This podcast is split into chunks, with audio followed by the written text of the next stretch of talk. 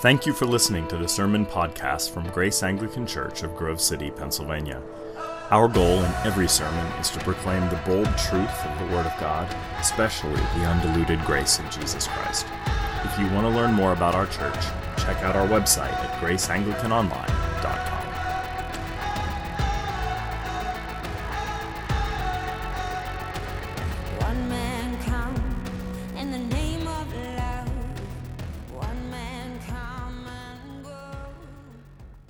So, I want to begin this sermon, of course, talking about Ellen DeGeneres. I mean, who doesn't want to? Uh, the host of The Ellen Show for 19 seasons on daytime television was once hailed as the Queen of Nice. She was warm, affable, and believed in equality, tolerance, and charity for all. Be kind was her personal mantra. And it was true but not really. Eventually, Ellen was charged, at least in the public sphere, with creating a toxic, abusive work environment full of racism, ageism, xenophobia, rage, and gaslighting. And then her show got canceled.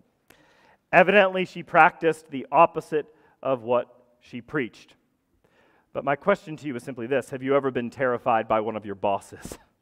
Have you ever had a bad boss? Or a bad authority figure, let's speak more broadly. A bad authority figure, powerful yet despotic authority figure.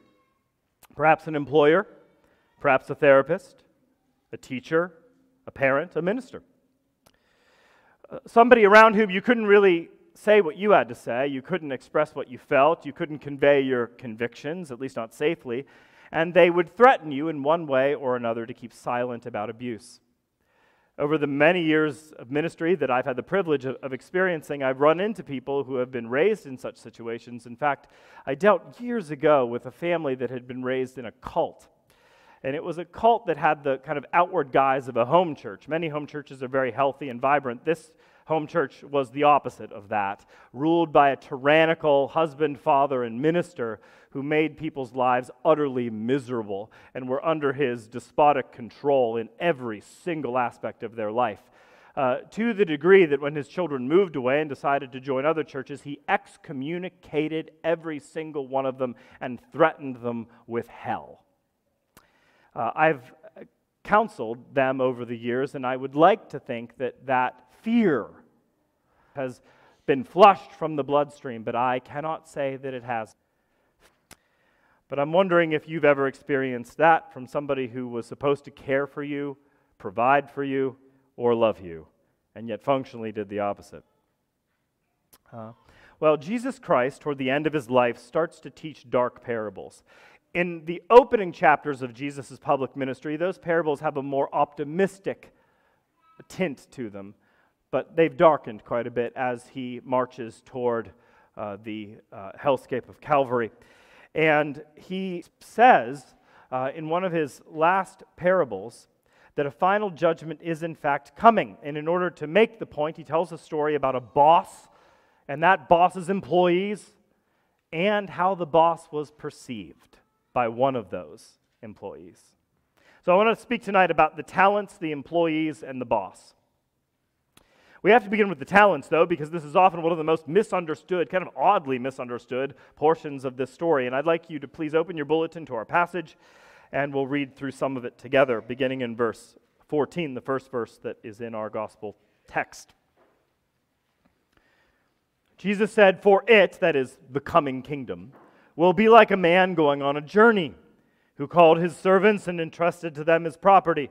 To one he gave five talents, to another two, to another one, to each according to his ability. And then he went away. What does the word talent mean?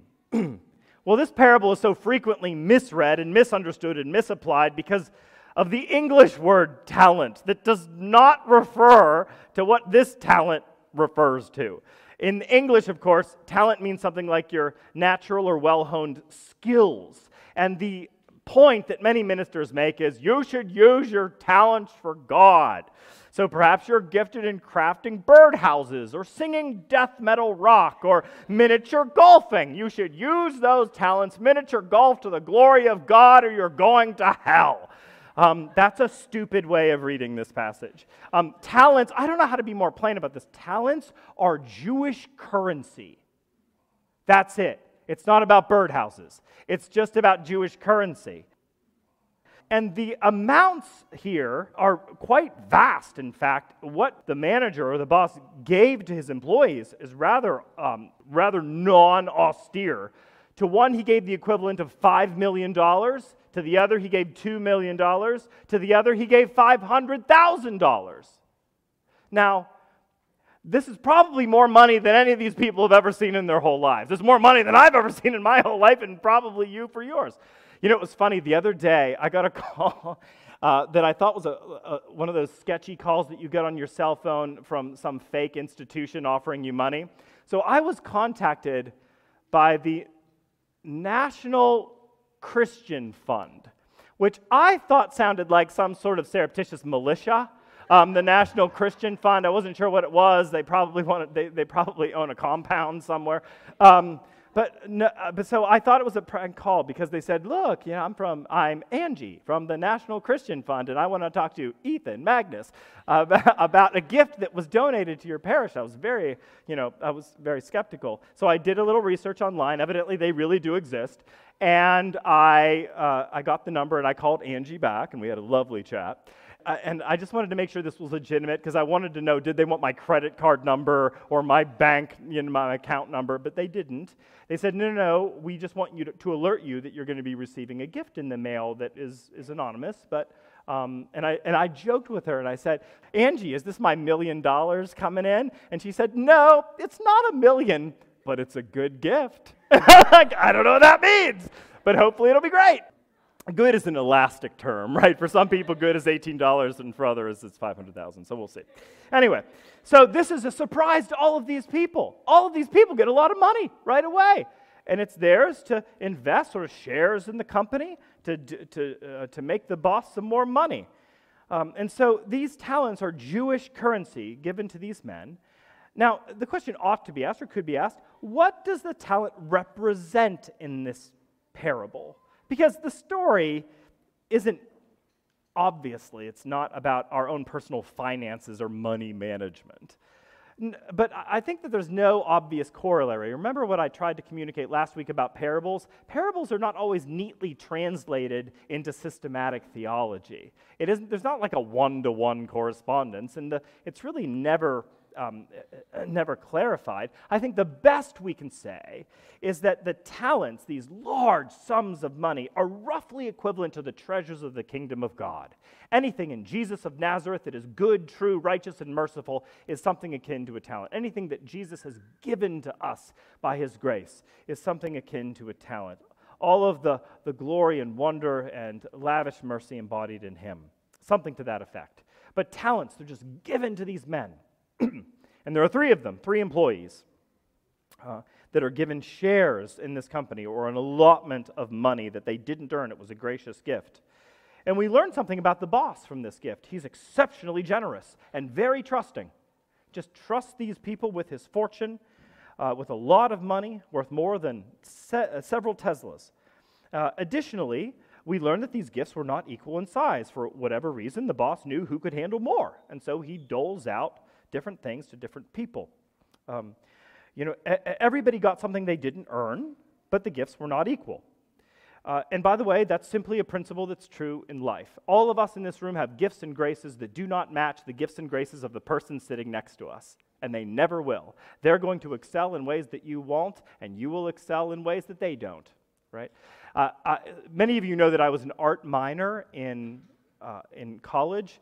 Uh, Eastern University had no art classes, and so I would go to a neighboring college, Bryn Mawr College, to take my art courses. And it was uh, an all-girls school, so it worked. You know, it was good for me.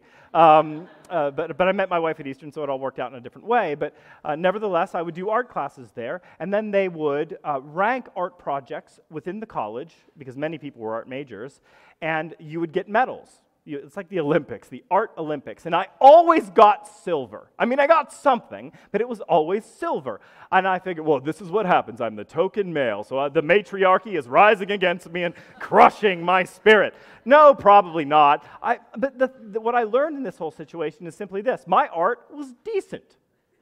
It was decent. Never going to win the big award, but it won't be completely thrown away either. And so I have some talent. I don't have the best talent. And eventually in that course, I learned that, you know, it's perfectly fine to, uh, to win the silver medal.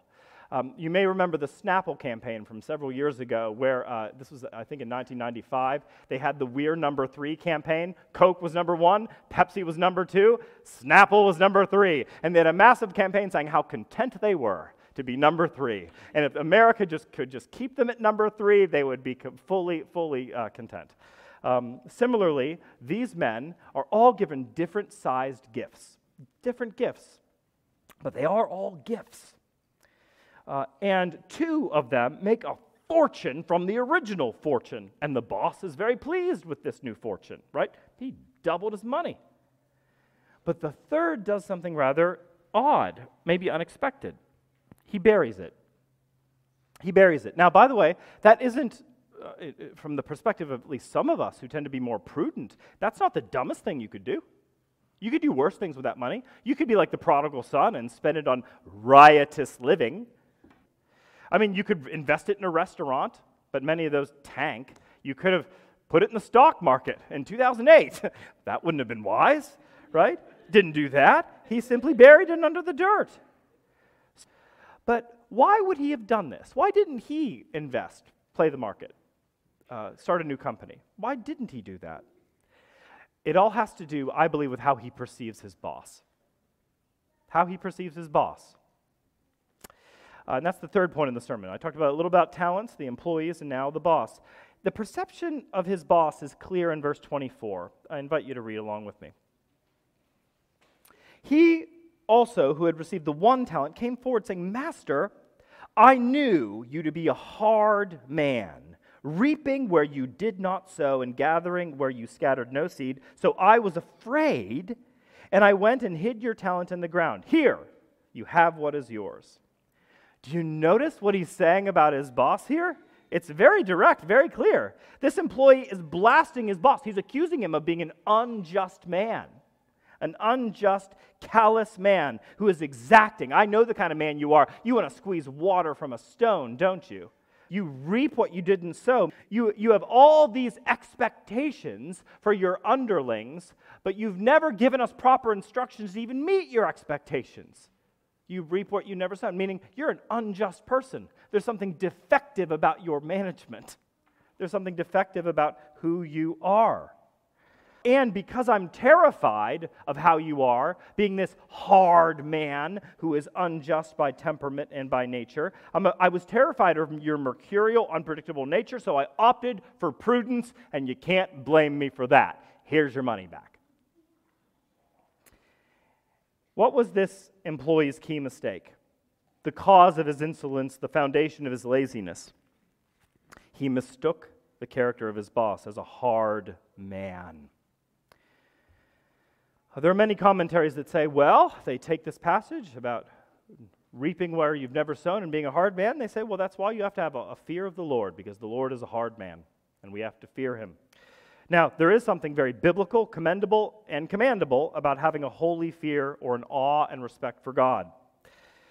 But this man is not evidencing that. He has a mistaken perspective on the boss's core nature. And notice how the boss responds to this accusation. The boss responds to him in verse 26. The master answered him, You wicked and slothful servant, you knew that I reap where I have not sown and gather where I have scattered no seed?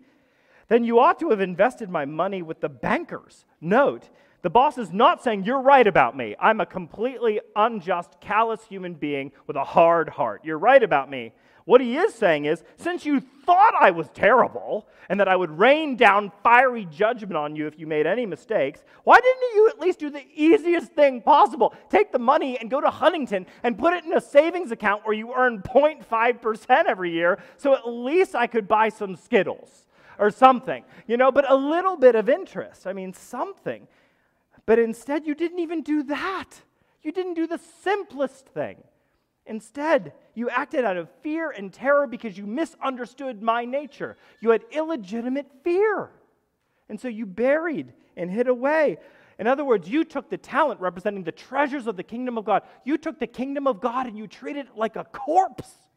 You buried it in the ground so that nobody could see it, nobody could know it, nobody could experience it. All hidden away, hushed up, shut away, like something you do with a dead pet. That's how you treated the kingdom of God.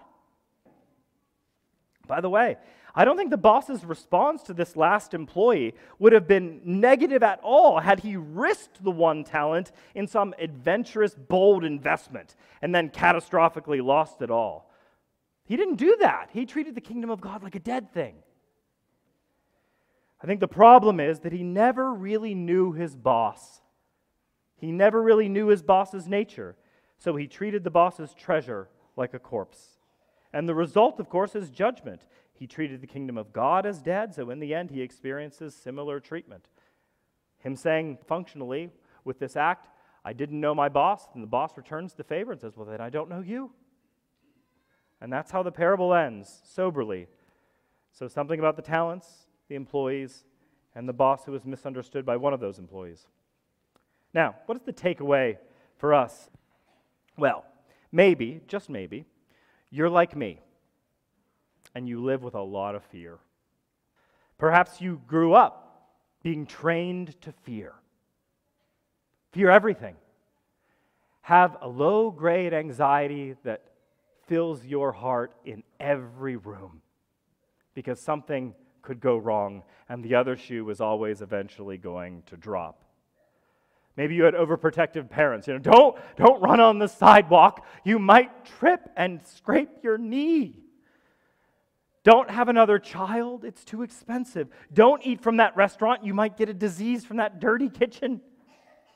Perhaps the basement and foundation of all our fears, whatever they are, whether it's raising children, getting sick, whether it's COVID, whether it's politics, who knows what it is. Maybe the foundation of all these fears is that we think our ultimate boss and the ultimate foundational source of life is a flinty, frowning despot who wants nothing more than to throw us into hell.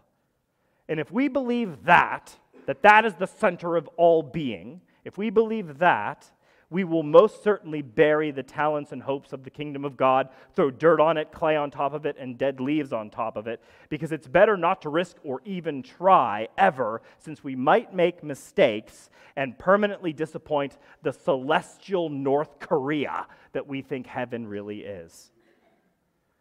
We conclude, like the third employee, that the boss reaps where he didn't sow that there's nothing really true and honest and just and loving governing the universe. And so we always choose caution and prudence in case this thing goes sideways. That's one view. Or, or we could stare at the cross. We could stare at the cross and see God at his most glorious moment because on the cross we see that God is, in fact, not a hard man. God is not a hard man, an unjust boss. God is not Ellen DeGeneres or your worst employer or some abusive dad with a hair trigger temper. Again, to quote the one theological wag, it isn't so much that Christ is godly, but that God is Christly. If you want to know who God is, you stare into the eyeballs of the one who stares down at you from Calvary's tree. That is your God, O Israel and O Gentiles. St. Paul tells us the following in one of his epistles In Christ, the fullness of God dwelt bodily.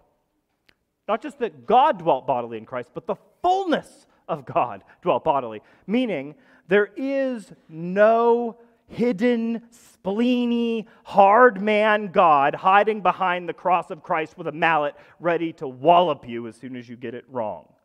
Jesus is, in fact, the generosity of God, the evidence that he is not a hard man, the ultimate gift on sacrificial display for every last one of us. You could even read this text somewhat Christologically and say, Jesus himself is the priceless talent the priceless talent that was given to the world. But the world didn't know what to do with him. So, out of fear, we buried his corpse in the ground. The world took the brilliant treasure of Jesus Christ and everything he represented and threw it into a tomb out of sight and out of mind.